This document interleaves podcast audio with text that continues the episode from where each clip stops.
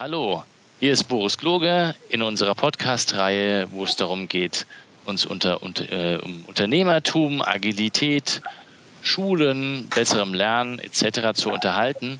Und ich habe mir heute den Helmut Stemmer ähm, eingeladen und die Elisabeth Lehner. Und am Anfang ist es am, eigentlich am einfachsten, weil ihr kennt mich alle. Ähm, Helmut und Elisabeth, würdet ihr euch einfach mal vorstellen? Was macht ihr so? Wo kommt ihr her? Und ähm, warum glaubt ihr, ihr könnt uns ähm, ein bisschen was zum Thema Schule und Schüler erzählen? Ladies first. ähm, also mein Name ist Elisabeth Lehner und äh, ich bin jetzt hier zu diesem Podcast gekommen über das äh, Future Learning Lab, wo ich ähm, die Projektleitung für ein Projekt überhaupt, das heißt Edo Makerspace Favoriten. Ziel des Projekts ist, dass ähm, Schulen in Favoriten mit Makerspaces auszustatten und auch äh, das Makerspace Know-how quasi mitzugeben. Und ähm, was unsere Schulen sehr beschäftigt im Moment, ist natürlich die aktuelle Situation. Und aus diesem Grund glaube ich auch, dass sowohl ich als auch der Herr Stemmer ähm, da auch ein bisschen was dazu sagen können oder einen kleinen Einblick geben können. Super. Ja, mein Name ist genau Helmut Stemmer. Ich habe 30 Jahre im Bildungsministerium gearbeitet und eine Reihe von innovativen Projekten im Bereich Technologienutzung im allgemeinen Bildung und Schulwesen ins Leben gerufen und bin seit knapp fünf Jahren jetzt in Pension und seit äh, ungefähr ein, einem Vierteljahr im Vorstand des Future Learning Labs in Wien, das sozusagen äh, gegenwärtige und nahe Zukunftstechnologien an Schulen heranbringen soll. Und äh, bin gerade quasi dabei, ein Projekt, im Makerspace-Projekt, gemeinsam mit Elisabeth Lehner als äh, Projektverantwortliche, als Projektmanagementleiterin umzusetzen mit 14 Schulen in Wien Favoriten, wodurch wir auch wieder sehr aktuelle Erfahrungen haben, wie es Schulen damit geht, auch in Zeiten wie diesen mit äh, Online- und Offline-Elementen ihre Kids äh, sozusagen an das 21. Jahrhundert zu führen. Mhm.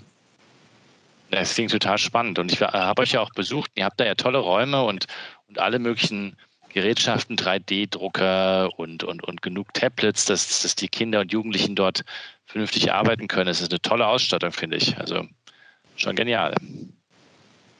Wer, wer finanziert das denn? Äh, wir haben im Prinzip ein Partnerschaftsmodell, das heißt, wir haben Mitglieder, die diesen Verein finanzieren. Die Anschubfinanzierung hat damals das Familienministerium gegeben. Und äh, derzeit haben wir sozusagen die A1 und Google und äh, die erste Bank im Boot und äh, einige Sponsorenfirmen wie Apple und Samsung und Microsoft, die uns die Hardware quasi sponsern. Und äh, alles, was jetzt 3D-Drucker etc. ist, kommt jetzt aus diesem Projekt Edo Makerspace. Und wir betreiben dieses, dieses Future Learning Lab gemeinsam mit der Pädagogischen Hochschule Wien und in dem äh, Agreement äh, ist praktisch drinnen, dass die Raummiete und äh, die Pflege, Reinigung etc. etc. von der BH Wien getragen werden, weil das könnten wir als Verein sonst nie stemmen. Okay. Und das Projekt Edu Makerspace wird von der Arbeiterkammer Wien unterstützt. Genau. Sagen. Also klingt echt, also wie gesagt, ich war da und ich fand das, fand das sehr beeindruckend. Und ähm, Darüber sollten wir auf jeden Fall auch nochmal einen Podcast machen, wenn mir gerade auch einfällt. Und uns wir noch ausführlich unterhalten. Aber heute geht es ja so da ein bisschen darum, vielleicht auch mal eine andere Sicht auf diese Homeschooling, ähm, ich würde schon fast sagen, Krise ähm, zu geben. Was, also wenn ich mir vorstelle, dass die meisten ähm, Kinder, die da zu Hause sind und jetzt, und jetzt lernen sollen, die haben möglicherweise, ich meine, einige gibt es bestimmt, die die tollsten Rechner zu Hause sitzen haben und, und, und, und die Technologie und die haben auch vielleicht, sind auch vielleicht in Schulen, in denen das schon entsprechend funktioniert. Aber wie ist denn eure Sicht auf, die, auf diese Dinge? Ist es für alle Kinder so einfach, jetzt, jetzt zu Hause zu sitzen und, und von zu Hause zu lernen? Oder ja, was ist denn euer Eindruck? Was ist die Realität? Es ist für die meisten äh, Kinder sehr, sehr schwer, von zu Hause zu lernen, von zu Hause zu arbeiten im Moment. Und zwar unabhängig von der Technologie, wobei die Technologie die größte Hürde ist. Ja. Aber ähm, es geht da auch um Ansprache, um die eigene Zeiteinteilung beim Lernen, um äh, die Motivation. Man braucht eigentlich ähm, total viel Unterstützung von den Eltern in dieser Phase. Und natürlich haben es Kinder leichter, die die Unterstützung der Eltern haben, wo die Eltern auch in der Lage sind und imstande sind, die Kinder Teenager, Jugendlichen ausreichend zu unterstützen und wo es auch die Geräte gibt. Also Elisabeth hat ja gerade schon was gesagt zu den, zu den Kindern und wie das, ähm, wie das wahrscheinlich, dass es vielleicht nicht ganz so einfach ist für die Kids zu Hause. Wie siehst du das? Es ist überhaupt nicht einfach. Und zwar aus folgenden Gründen. Die Kids äh, sind ja nicht gewöhnt, in ihren Schulstrukturen autonom selbstständig zu arbeiten. Und jetzt auf einmal haben sie eine Menge an Arbeitsaufträgen, sitzen zu Hause und machen das am liebsten, was sie sonst auch tun, wenn sie nicht beaufsichtigt werden, nämlich spielen irgendwelche andere Dinge zu machen und das andere wird sozusagen als Verpflichtung angesehen, wobei sie aber bei der Umsetzung, wenn er anfängt, eine Aufgabe anzuschauen, und dann sieht, aha, ja, ich kenne mich nicht aus, dann ist es sehr leicht, einfach zu sagen, kann ich nicht, leg es einfach weg. Und dann kommt im Prinzip äh, zum Tragen, ob die Eltern in der Lage sind, die Rolle des Lehrenden zu übernehmen im Sinne von übersetzen. Im Sinne, was versteht er denn nicht? Wo braucht er noch einen zusätzlichen Hinweis etc. Und damit kommt sozusagen dieser dieser Bildungsgap, der immer wieder beschrieben wird, zum Tragen, nämlich dort, wo Eltern aus welchen Gründen auch immer entweder nicht gewillt sind oder auch nicht in der Lage sind, ihrem Kind bei diesen Aufgaben wirklich unterstützend äh, zu begleiten. Und da verlieren wir Schüler. Und wir verlieren Schüler auch, wenn wir sie nicht erreichen. Und da gibt es jetzt momentan eine Dunkelziffer, die liegt so zwischen 10 und 20 Prozent. Und das sind immerhin äh, zig Zehntausende von Schülern, die derzeit für die Lehrer nicht erreichbar sind die einfach nicht antworten, wo das Telefon nicht stimmt. Das heißt, hier kommt es darauf an, ob die Schule guten Kontakt zu den Eltern hat, ob die aktuellen Daten der Kommunikation passen, ob die Lehrer gewillt sind, täglich sozusagen die Eltern anzurufen, um zu fragen, wie geht es den Kindern. Also soziales Commitment aufzubauen. Und da gibt es sehr, sehr viele Unterschiede unter der Lehrerschaft. Und woher weiß ich das? Weil ich täglich mitlese in zwei großen Lehrerblogs, wo an die 10.000 Lehrer drinnen sind, wo mehr oder weniger ihre Alltagsprobleme geschildert werden und andere Lehrer ihr Commitment dazu abgeben. Und das ist ein sehr, würde ich sagen, unterschiedliches Bild nämlich den Lehrern, die sagen, eigentlich gar kein Problem, wir haben die Schulkultur, die wir im Unterricht aufgebaut haben, einfach auslagern können und es funktioniert. Es ist zwar mehr Aufwand, aber es funktioniert.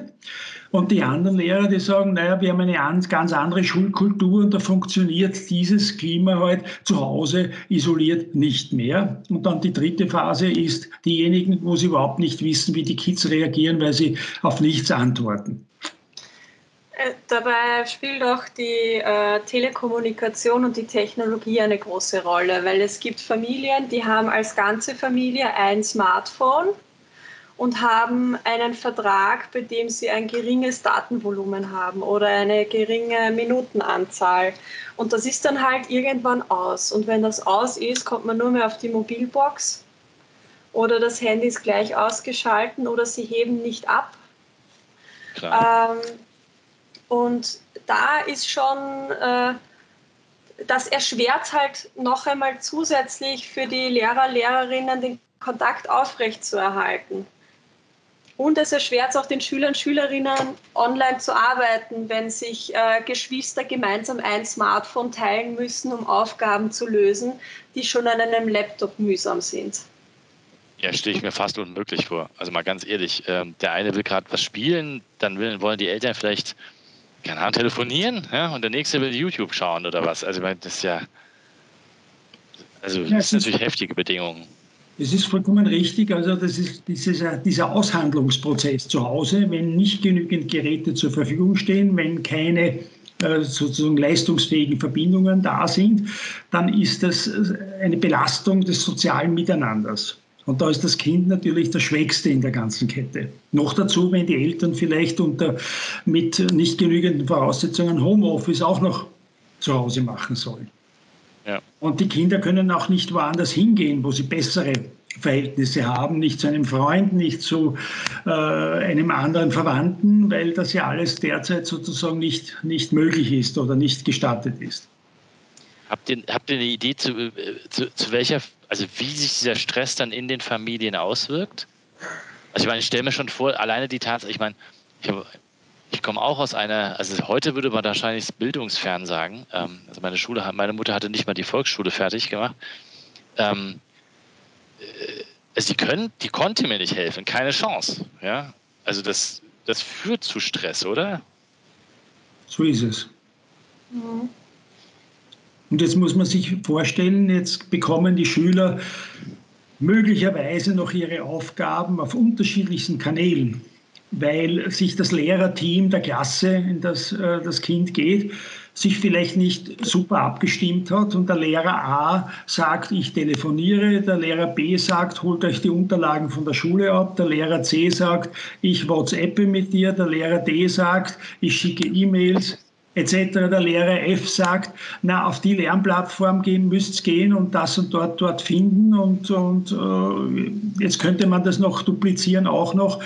Also hier gibt es wirklich, äh, würde ich sagen, und daher finde ich es gut, dass eine Studie jetzt angekündigt worden ist, sich diese okay. Prozesse genauer anzuschauen, auch vom Bildungsministerium. Einfach dann einfach zu sehen, an welchen Punkten hakt es, und äh, wo kann man dann in Zukunft sozusagen besser unterstützen. Also hoffe, dass es nie wieder notwendig sein muss. Das ist aber. ähm, na, es ist eine, eine sehr, ja. große, sehr große Überforderung da. Einerseits ja. wegen der verschiedenen unterschiedlichen äh, Technologien und Kanäle, andererseits auch wegen dem Know-how, was vor allem die Jüngeren betrifft. Ab der Sekundarstufe ähm, können die ja ihr Smartphone schon bedienen, da haben sie es schon eine Weile und dann funktioniert das vielleicht über WhatsApp, E-Mail etc. Aber gerade bei den äh, ganz Kleinen, die vielleicht auch noch nicht lesen können, wird das sehr, sehr schwierig dann. Ja, ohne die Eltern hast du keine Chance, ähm, da irgendwas zu machen. Und es ist eine ähm, Überforderung, äh, was die Technologie angeht, was den Umgang mit den Technologien angeht und zusätzlich kommt noch der Arbeitsaufwand. Und es ist äh, hier in Österreich ganz viel so gewesen, dass einfach Mappen und Blöcke an Arbeitsmaterial ausgeteilt wurden und das muss dann reichen bis zu einem gewissen Zeitpunkt. Und allein diese Menge zu sehen an Unterrichtsmaterial, diese Menge an Angabenzetteln und an Aufgaben, das, ähm, das macht die Kinder fertig.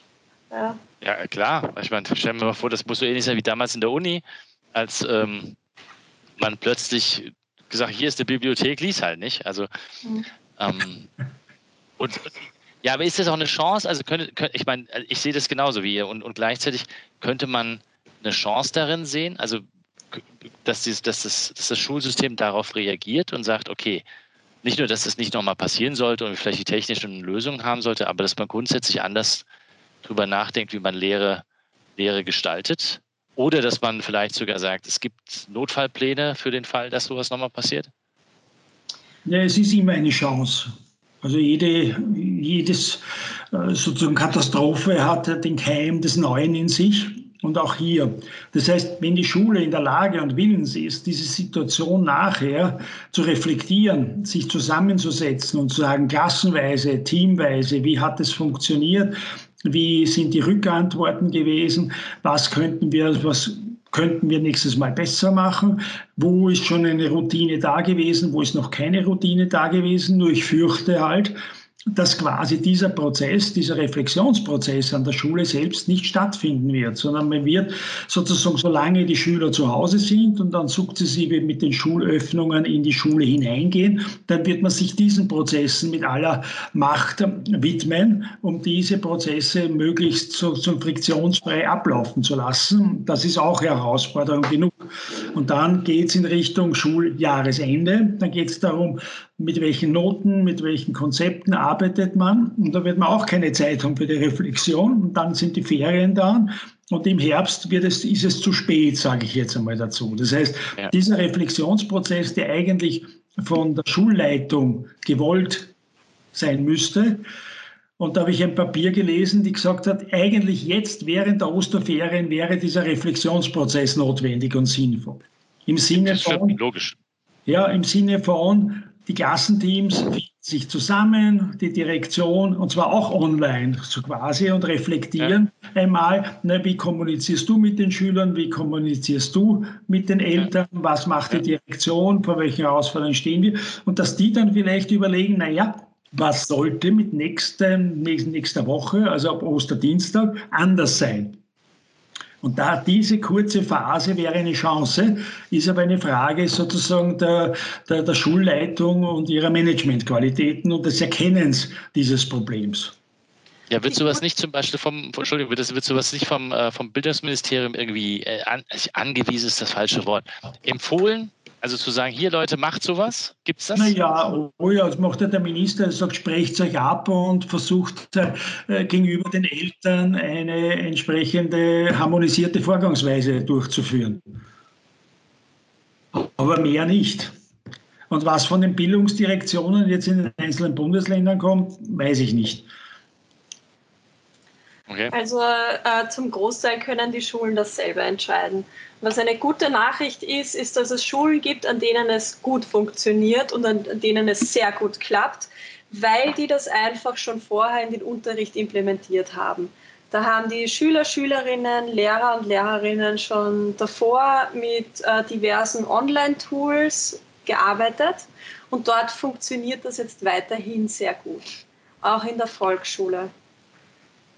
Ich glaube schon, dass man sich äh, da an ein paar Beispielen orientieren kann und vielleicht werden es ja jetzt ähm, nach der Krise ein paar mehr, die in diese Richtung gehen. Ja, die, die Schüler, Schülerinnen darauf vorbereiten, äh, mit unterschiedlichsten Kommunikationsmedien umzugehen.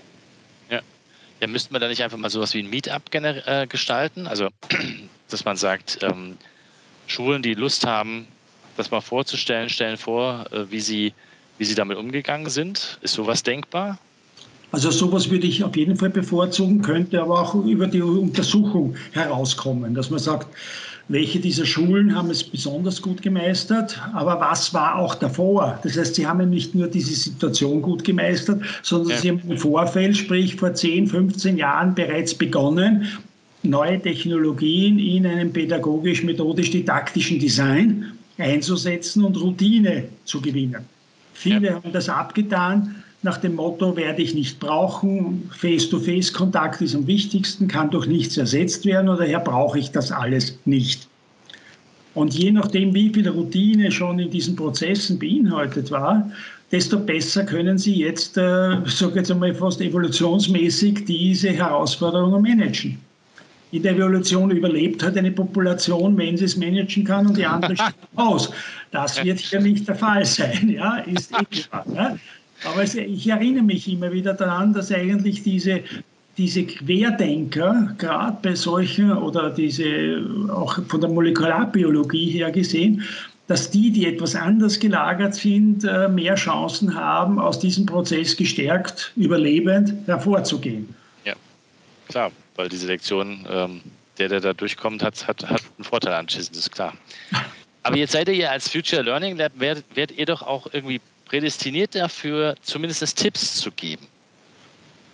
Wie, ent, wie, wie das sich in Zukunft gestalten könnte, beziehungsweise vielleicht sogar aktuell noch. Also jetzt sind ja die Osterferien rum, klar, das, soll, das sollen die Schulen langsam wieder geöffnet werden. Ähm, wobei, äh, also genau weiß ich auch noch nicht, wie es genau sein soll, aber ähm, was wäre jetzt so ein Tipp an, an Eltern vielleicht und an Lehrer, was sie noch gestalten könnten? Also ich fände es äh, für Lehrer, Lehrerinnen am allerwichtigsten äh, zu entschleunigen. Weil sowohl die Lehrer, Lehrerinnen als auch die Schüler, Schülerinnen sind überfordert und überlastet. Ähm, beide Gruppen haben in den letzten Wochen in einem Affentempo Neues gelernt haben gelernt, sich äh, der Situation anzupassen, zu adaptieren, herauszufinden, mit welchen Tools Lernen möglich ist. Und ähm, was mir rückgespiegelt wird von der äh, Edo Makerspace Community ist äh, wirklich ein hohes Maß an Überforderung und ich glaube, dass, äh, dass eine gewisse Art von Entschleunigung ganz wichtig wäre. Und was ich eigentlich gern sehen würde in dieser Phase, wäre Projektunterricht. Ich glaube, dass äh, Projektunterricht zu diesem Zeitpunkt äh, sich total einfach implementieren ließe und sehr sinnvoll wäre und viele Fächer äh, sinnvoll verbinden würde. Und zwar ohne... Ähm, hunderte von Arbeitsblättern, sondern in einem Zusammenhang, in dem einfach erkannt wird, wozu, wozu das äh, einen Sinn macht, ein Projekt zu machen ja, und wozu es Sinn macht, Unterricht zu machen. Also basierend auf der Idee würde ich, ja, würde ich ja fast vorschlagen, man macht sowas wie eine Gesamtschau in der Schule. Also dass man sich die nächsten zwei Wochen als Gesamtschulezeit nimmt und dass alle Lehrer mit allen Klassen gemeinsam mit ihren Kids genau in diesen Reflexionsprozess gehen. Also ich kann der Elisabeth nur beipflichten, äh, Druck aus dem System herauszunehmen. Ja. Und daher gibt es zig Forderungen, nicht nur in Österreich, sondern in anderen Ländern, Notendruck. Also keine Tests mehr, keine Schularbeiten mehr, nicht lernen für irgendeine Prüfung, die jetzt in zwei, drei, fünf, sechs, sieben Wochen anstehen würde, sondern einfach diese Lockerheit im Sinne von, was macht dir Spaß? Wo wollt ihr mit Genuss, mit Freude lernen? Wo sind eure Stärken? Wo wollt ihr euch vertiefen? Und da passt natürlich Projektunterricht hervorragend dazu, weil Projektunterricht immer von Noten eigentlich in der Regel entkoppelt ist. Zumindest in den meisten dieser Fällen. Und äh, das würde ich auch so sehen. Und äh, ich würde auch dafür plädieren, dass man nach dem Motto weniger ist mehr vorgeht. Also nicht im Sinne, jetzt, du hast jetzt da 500 Arbeitsplätze, die du in den nächsten vier Monaten oder vier Wochen abarbeiten musst. Und hier versucht man ein System quasi aufrechtzuerhalten, so als wenn nichts passiert wäre. So nach ja. dem Motto, diese Arbeitsplätze hättest du in der Klasse durchgearbeitet, jetzt kriegst du sie nach Hause, arbeitest du zu Hause durch und es ändert sich eigentlich nichts. Und das ist sozusagen eine, eine Grundhaltung, die diesen Herausforderungen, glaube ich, momentan nicht gerecht wird. Jetzt, ja, aber, jetzt ist es aber so, dass der Lehrer derzeit selber entscheidet. Jeder Lehrer entscheidet, glaube ich, derzeit selber, in welche Linie will ich das legen. Die einen Eltern sagen, mein Kind ist schon fertig mit den Arbeitsblättern, bitte schicken Sie noch 50 Arbeitsblätter, damit sie die nächsten Stunden noch weiter beschäftigt ist. Und ja, und andere Eltern sagen, äh, ich schaffe es nicht einmal, diese Arbeitsblätter zu Hause auszudrucken, weil mir das Geld für den Toner fehlt, beispielsweise. Ja. Ja? Oder ich keinen Drucker habe. Oder ich habe gar keinen Drucker oder ähnliches mehr. Ja? Und jetzt ist es an der, an der Situation der Lehrenden, dass sie quasi auch die sozialen Verhältnisse der Haushalte in ihre methodisch-didaktischen Überlegungen, was will ich von meinen Schülern haben, ja einbeziehen müssen. Weil in der Klasse sieht er die Situation, er sieht, was er vorfindet, wie sich das Kind gerade sozusagen ja. verhält. Aber wie das jetzt zu Hause ist, ob das zu dritt in einem 12 äh, Quadratmeter Raum lernen soll, Aufgaben erfüllen soll, ohne eigenen Schreibtisch, wenn er das nicht weiß, dann kann er eigentlich nur mit falschen Bildern agieren. Und dann fühlt sich das Kind nicht vom Lehrer wertgeschätzt, weil ja der Lehrer eine Erwartungshaltung an das Kind vielleicht transportiert, dem das Kind aufgrund der sozialen Verhältnisse überhaupt nicht entsprechen kann. Ja, vollkommen logisch. Und, und wäre es nicht, aber also ich, ich, ich höre das und denke in der Sekunde drüber nach, das wäre auch eine Riesenchance, wenn man da jetzt ein bisschen, ähm, also nicht für verbissen, aber mit, mit einem, mit sehr respektvoll mit seinen Eltern, äh, mit den Eltern, doch mit den Eltern umgeht und sagt, lasst uns doch mal auch darüber reden, wie es denn bei euch ist, weil nur sonst, nur, nur so kann ich ähm, quasi das abstimmen für jedes Kind, was jetzt wo passiert. Der eine druckt sich halt die Arbeitsblätter aus und beim anderen sagt der Lehrer halt, wurscht, wir machen das irgendwie anders, ja, kriegst genau, ähm, genau. Die, die Lehrer, Lehrerinnen, mhm, die ja. Lehrer, Lehrerinnen sind in ganz regen aktiven Kontakt mit den Eltern. Also bei denen, mit denen ich geredet habe, läuft das so ab, dass sie am Vormittag mit den Schülern, Schülerinnen reden und dann den ganzen Nachmittag mit den Eltern telefonieren oder sie machen eine Mischung. Und da, also da die Eltern-Lehrer-Kommunikation ist extrem wichtig im Moment.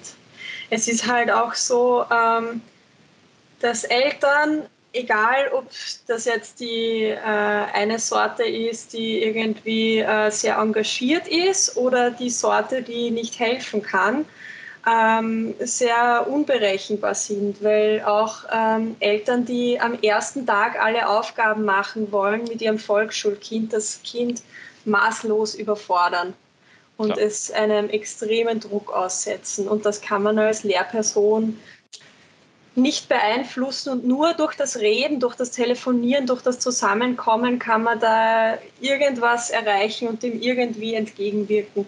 Da geht aber enorm viel Zeit und Energie drauf im Moment. Ja, man kann sagen, es machen viele Lehrer, aber man kann nicht sagen, alle machen es so. Ja. Denn wir haben die ganze Palette, wir haben Lehrer, der genau weiß, wie die Situation in den jeweiligen Haushalten ist, weil er intensiven Kontakt fast jeden Tag per Telefon mit dem Kind und den Eltern hat und dann gibt es aber auf der anderen Seite auch welche, die liefern Arbeitsblätter ab und sagen, wir sehen uns in vier Wochen wieder und dann kommst du mit einem Stoß ausgearbeiteter Arbeitsblätter, dann passiert ja. das. Ne? Ja? Und es gibt manchmal auch noch die Sprachbarriere zwischen den Eltern und der Lehrperson. Also es gibt äh, Eltern, die sich einfach nicht verständigen können den Lehrpersonen gegenüber und wo die Lehrpersonen auch den Eltern nichts vermitteln können, weil die Sprachbarriere zu hoch ist. Was ja, vor allem das ist ja dann nochmal noch mal, noch mal ein völlig anderes Thema, das ja auch nochmal wahnsinnig diffizil ist, nicht? Ist ja klar. Also, wie soll ich, wie soll ich mich, ähm, wie soll ich das Lernumfeld gestalten, wenn ich mich mit den Menschen nicht unterhalten kann, für die ich eigentlich was tun möchte? Richtig, ja. ja. Es gibt Studien, die zum Beispiel diese Unterschiede des äh, sozialen Umfeldes in, in Verlust an Lernjahren auch bemessen. Und da gibt es sozusagen verschiedene Stufen, die abgekürzt so ausschauen. Das soziale Gap bedeutet so viel Verlust an Lernjahren innerhalb von acht Jahren Schulpflicht beispielsweise. Dann gibt es den digitalen Gap, der sozusagen, wenn zu Hause der Haushalt digital nicht besonders gut ausgestattet ist, habe ich hier einen weiteren Verlust. Dann gibt es, wenn man so will, den Migrationshintergrund, mhm. der, wenn er dazu kommt, noch einmal zu einer Verstärkung dieser Defizite führt. Und dann gibt es noch das Mädchen-Burschen-Problem in diesen Dingen auch noch einmal. Und die Horrorzahlen, die da rauskommen, bedeuten, dass man innerhalb von acht Lernjahren, also wenn ich vier Jahre Volksschule, vier Jahre Sekundarstufe 1 mir einmal hernehme, dass es hier Verluste gibt, die bis zu drei Jahren Lernzeit. Das ist ja Wahnsinn. Und das ist irre. Und das kann sich eigentlich eine Gesellschaft nicht wirklich leisten wollen. Weil dann kommt ja, heraus, nach den acht Jahren oder neun Jahren, was willst du werden? Ich gehe AMS. Ne? Ist dann so ein geflügelter Sprung. Also von der Schulpflicht direkt in die, in die nicht vermittelbare soziale Abhängigkeit von Unterstützungssystemen. Naja, bleibt uns ja eigentlich nur zu hoffen, dass die Bildungsminister und, ganzen, und, die, und die Behörden, die dafür zuständig sind, das wirklich als Chance begreifen und entsprechend aufrüsten, oder? In den nächsten äh, Monaten und Jahren. Zu sagen, ey, wir, wir haben jetzt gelernt, wir müssen digital, wir müssen uns irgendwie überlegen, wie wir da alle Schulen mit entsprechenden Systemen ausstatten. Naja, Weil im Prinzip, machbar wäre es ja. Also im Prinzip machbar wäre es, nur ich habe 30 Jahre in dem Gebiet geforscht, gearbeitet, entwickelt, Projekte entwickelt. Und ich muss sagen, der Worte sind manchmal genug gewesen, die Taten waren relativ, würde ich sagen, finanziell dotiert, dürftig dahinter gesetzt. Mhm. Äh, nur um einen Vergleich zu, zu machen, Deutschland investiert derzeit in, in, in, der derzeitigen Regierungsperiode hat sie im Budgethaushalt 5 Milliarden Euro für die Digitalisierung ihrer Schulen. Das würde auf Österreich übersetzt im Verhältnis 1 zu 10 und gewisse Grundlagen muss man natürlich so oder so machen, bedeuten, dass der österreichische Staat innerhalb von vier Jahren bis zu 700, 800 Millionen Euro in die Hand nehmen müsste. Das würde also bei vier Jahren ungefähr knappe 200 Millionen Euro pro Jahr bedeuten. Und ich sehe zwei, drei Prozent davon. Und da sagt man schon, man ist eh gut unterwegs. Also festzumachen, die Lehrer kaufen sich ihre digitale Infrastruktur zu Hause selbst. Mhm. Sie bringen ihre Laptops teilweise in die Schulen mit. Das WLAN an den Schulen ist extrem unterversorgt. Die Anbindung Bring Your Own Device ist im Prinzip eine Initiative, die bedeutet, Kinder, bringt eure eigenen Devices, egal welche, mit. Wir schauen, wir machen das Beste draus, weil die Schule keine entsprechende technische Infrastruktur liefern kann.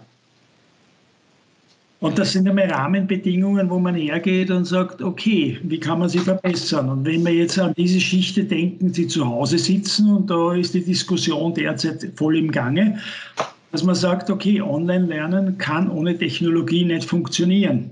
Ja. Wenn ich aber jetzt 10 oder 15 Prozent der Haushalte habe, die ihre Kids in die Schule schicken, schulpflichtig, die keine technische, ausreichend technische Unterstützung zu Hause bieten kann, dann verliere ich die. Und welche Art von Familientransferleistungen müsste ich mir jetzt einfallen lassen? Und alles, was ich derzeit höre, alte, gebrauchte Geräte werden über Privatinitiative eingesammelt und sollen in irgendeiner Art und Weise dann diesen Familien zur Verfügung gestellt werden. Und da sage ich drauf, nette Aktion, aber vollkommen sinnlos, bringt Natürlich. nichts. Aber, aber Elisabeth und Helmut, wenn man das jetzt weiterdenkt, was ihr gerade sagt, entsteht ja selbst wenn das jetzt eine Chance wäre, dass wir gelernt haben, dass man digital, digital lernen kann, und das ist ja das, was du auch gesagt hast, Elisabeth, dass jetzt gerade ein Wahnsinns-Lernprozess stattfindet. Das ist ja offensichtlich so, auch in Deutschland. Das ist überall so. Plötzlich gehen Sachen, die früher nicht gegangen sind. Und es gibt auch die Bereitschaft, es zu tun. Aber wenn ich das höre, das, was du gerade sagst, bedeutet das ja, dass wir in den nächsten zwei bis vier Jahren sogar noch mehr Leute oder Kinder verlieren werden in, in das Lager derjenigen, die nicht mit mitkommen, weil wir einfach die Infrastruktur nicht bereitstellen für die Kinder und, und Familien, damit das überhaupt funktioniert. Das ist richtig. und wir haben, wir haben jetzt noch nicht einmal über die Wartung, Instandhaltung der Geräte gesprochen. Ja klar, naja, logisch. Mhm. Also im Prinzip steht in der Regierungserklärung im Bildungsbereich steht drinnen, dass ab der Sekundarstufe 1 jedes Kind ein digitales Device bekommen soll. Das war vor einem Jahr. Und die Eltern sollen diese Devices zahlen, sozial gestaffelt, so steht es drinnen, wortwörtlich. Und jetzt hätte man eigentlich die Chance zu sagen, okay, setzen wir diesen Satz effektiv um und machen eine große Sache daraus. Ja. Mit der entsprechenden Einbindung. Wobei ich noch einmal sage, Hard- und Software zur Verfügung zu stellen, macht 10 bis 15 Prozent des gesamten Kapitaleinsatzes nur aus. 85 Prozent brauche ich für begleitende Maßnahmen. Und für die ist in der Regel bei vielen Projekten, nicht nur in Österreich, Europa, weltweit, immer zu wenig Geld da. Ich kann mich erinnern, ein großes Projekt, eine Milliarde US-Dollar ist investiert worden in Amerika. Da war 500 Millionen für Hard Software und die andere Geld war für Schulungen und Begleitmaßnahmen. Und das Projekt ist gescheitert, weil es viel zu wenig war. Bei unserem gegenwärtigen Projekt Edo Makerspace war ein Projektantrag drinnen, 20% Hardware quasi und 80% begleitende Maßnahmen. Und jetzt aufgrund der Erfahrungen der ersten Monate müsste ich fast das, den Prozentsatz noch einmal ändern, nämlich 10% Hardware und 90 begleitende Maßnahmen. Ja. Nur damit wir wissen, wenn wir jetzt 200 Millionen in Hard- und Software stecken, dann müsste man diesen Betrag mal 8 mal 9 nehmen. Um auf die ja Investitionssumme zu kommen. Und das passiert in der Regel nicht. Und daher scheitern viele dieser Projekte, obwohl sie gut gemeint sind, aber nicht ausreichend dotiert. Ja, aber was du beschreibst, ist das, was wir in der Wirtschaft auch sehen. Das sind, riesen, das sind ja riesen Change-Projekte. Nur weil dann irgendwie eine neue Software eingeführt wird, ein neues ERP-System, ähm, funktioniert es ja nicht. Du musst ja einen Change drumherum machen. Du musst ja Business-Prozesse ändern. Du musst ja überlegen, wie arbeiten die Menschen jetzt anders damit? Und das ist ja, ja in der Sekunde, wo du das erzählst, fällt mir das wie Schuppen vor die Augen. Ist ja logisch. Ja. Das ist in der Schule nicht anders. Ja? Ich muss andere Lernstoffe haben. Ich muss wahrscheinlich andere Lehrmethoden mir einfallen lassen. Ich muss ähm, mir auch überlegen, wie ich die Kinder besser in Connects bringe. Also ich meine, das eine ist, diese Kids sitzen jetzt alle zu Hause, aber die zweite Überlegung wäre ja, wie baue ich jetzt virtuelle Lerngruppen mit denen auf? Und was aber nicht geht, wenn der eine, keine Ahnung, noch nicht mal ein, ein, ein, ein Smartphone hat, ja, dann, dann wird es schwierig. Und das lastet alles im Moment auf den Schultern von ein paar einzelnen engagierten Lehrpersonen was nicht äh, verwunderlich macht, dass, die, äh, dass denen der Dampf aus den Ohren rauskommt im Moment. Also da gibt es ein paar Einzelne, die ähm, solche Initiativen haben, die Geräte besorgen, die die Geräte neu aufsetzen, warten, reinigen, an die Schüler, Schülerinnen bringen, die Software-Schulungen machen etc. etc. Aber das ist einfach ähm, zu viel für ein paar einzelne Personen. Ja, klar. Und die Komplexität im virtuellen Raum steigt extrem. Also wenn wir vor 15 Jahren über begleitende Maßnahmen geredet haben, dann war das noch sehr überschaubar. Wenn ich heute mir anschaue und mein Handy, mein Smartphone anschaue und dann überlege, jetzt habe ich 30, 40 Jahre in dem Bereich gelernt, gearbeitet, habe Routine gewonnen und stehe jedes Mal dann manchmal fassungslos den Dingen gegenüber, die auf meinem Handy passieren und denke mir, ich kapiere es nicht, was da im Hintergrund passiert. Und jetzt muss man sich vorstellen, jetzt hat man einen Novizen, dem drückt man ein modernes Smartphone in die Hand und jubiliert ihm vor, schau, was du alles damit machen kannst und der verbindet nur, ne, ich möchte ja nur telefonieren. Ja. Es gibt Eltern, die können keine PDFs hochladen. Und wenn das die äh, Schüler, Schülerinnen nicht können, irgendwoher müssen sie das Wissen ja ziehen. Und dafür ist es einfach äh, jetzt, wo sie zu Hause sind, ein bisschen spät. Ja, alle, die das da vorher schon konnten, die haben keine Probleme. Aber das sind, das sind halt einfach die Transferschwierigkeiten, mit denen man zu kämpfen hat in dieser Phase. Ja. Ja, und es ist nicht jeder, der Autodidakt, der dann auf YouTube geht und sich das äh, irgendein ein Tutorial anschaut. Dazu müsste man auch erstmal wissen, dass das überhaupt geht. Und dann ist es genau. wahrscheinlich auch in Englisch, nicht? Also am besten äh, funktionieren WhatsApp und YouTube, weil das im Gebrauch äh, der meisten Personen einfach verankert ist.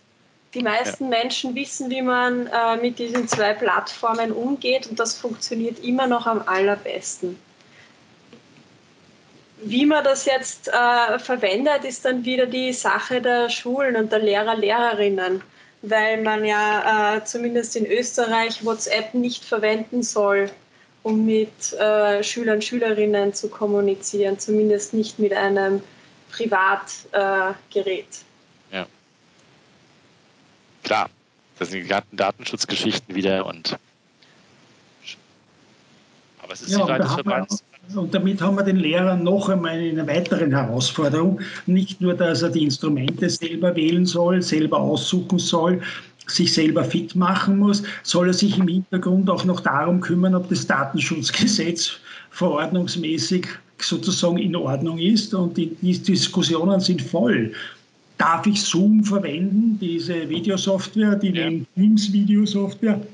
Sozusagen die meistverbreitetsten äh, Tools sind, die jetzt in, in, in diesem, in diesem Corona-Krise verwendet werden. Und dann wird in den Lehrerforen einfach nicht diskutiert, was kann ich mit Zoom alles tun und wie innovativ, kreativ kann ich jetzt hier sozusagen meinen Unterricht neu denken. So es wird diskutiert, ob nicht irgendjemand jetzt Zoom abhört oder ob die Daten ja, ja jemanden irgendwo gelagert sind. Und auf das wird sozusagen so viel Kapazität und, ich würde sagen, Energie verwendet. Und das denke ich mir, das muss nicht notwendig sein. Also warum ist nicht hier zum Beispiel der Staat in der Lage zu sagen, okay, wir brauchen Videokonferenzen und teilweise passiert das auch, weil man hat jetzt Teams mit seinen Videokonferenzmöglichkeiten einfach für alle Schulen in, in relativ kurzer Zeit einfach gesagt, ihr dürft es verwenden.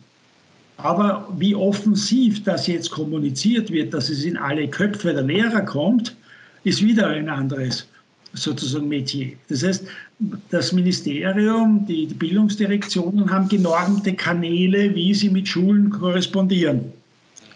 Aber wie die einzelnen Lehrer jetzt von diesen Dingen auch erfahren, vor allem von solchen technischen äh, Tipps und, und Möglichkeiten, da passen diese Informationskanäle in der Regel nicht drin. Weil das merken wir ja an den Lehrerforen, welche Fragen dort permanent gestellt werden und wo dann andere Lehrer quasi zu Tutoren für ihre Kollegenschaft werden, was ich aber sehr positiv wieder sehe. Ne? Jetzt bin ich der zynische Laie, der sagt, da müsste die Verwaltung eigentlich zuerst mal mit Teams anfangen. Ne? In der Sekunde Teams ausrollen innerhalb der Verwaltung und sagen, das ist der neue Kommunikationskanal. Ja, wird sie vielleicht machen. Wissen wir noch viel zu wenig davon. Aber es aber gibt zum Beispiel virtuelle Lehrerkonferenzen, wo die wirklich über Videokonferenzsoftware der Direktor, die Direktorin mit ihren äh, Lehrern einfach kommuniziert auf diese Art und Weise. Und ich denke mir, die Evaluation, die jetzt sozusagen, aber auch nur durch einen Antrag der Oppositionspartei im Parlament letzten Freitag war das ein Oppositionsantrag, dass es eine solche Studie geben soll. Und jetzt frage ich mich wirklich, Braucht es da einen Oppositionsantrag? Braucht es da einen Parlamentsbeschluss, dass so eine Evaluation der Situation dann passiert? Also das wäre für mich ja eigentlich Conditio sine qua non. Na klar muss ich das evaluieren, ja? aber da braucht es einen Parlamentsantrag und noch von einer Oppositionspartei, der Gott sei Dank mit 100 Prozent aller Anwendungen angenommen worden ist. Ne? Das ist aber dann auch ein Novum, oder? Also ich meine, das dann...